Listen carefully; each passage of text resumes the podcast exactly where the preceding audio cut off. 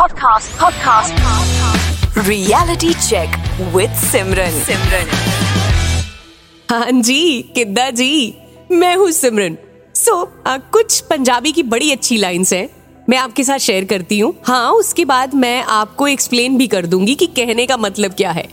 कहते कि चाह के भी कुछ नहीं मिलता, देख लवी चाह चाह के, दूर ही रह गए हां असी तेरे नेड़े भी जाके, कल्ले तो फिर सां बनी हुंदा, जाया ना करो कोई उम्मीद जगा के, गल समझे हो जो बिना कोई गल कहे तो, अपना नहीं बन जांदा कोई गल ना लाके जी।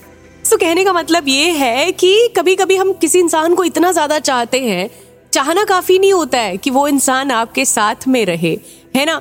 सो जब आ, हम किसी इंसान को बहुत चाहते हैं, बहुत उसके नज़दीक होते हैं, कभी कभी वो नज़दीकियाँ दूरियों का कारण भी बन जाती हैं, है ना।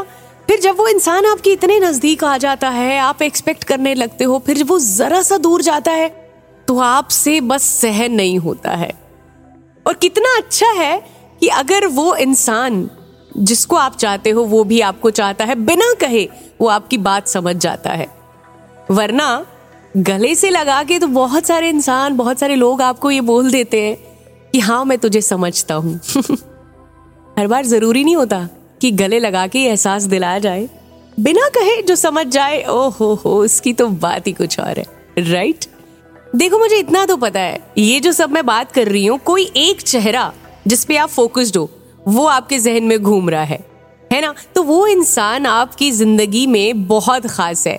बट एक चीज का ध्यान रखना कि आप भी उसके लिए उतने ही खास होने चाहिए हो, है ना। Podcast podcast reality check with Simran Simran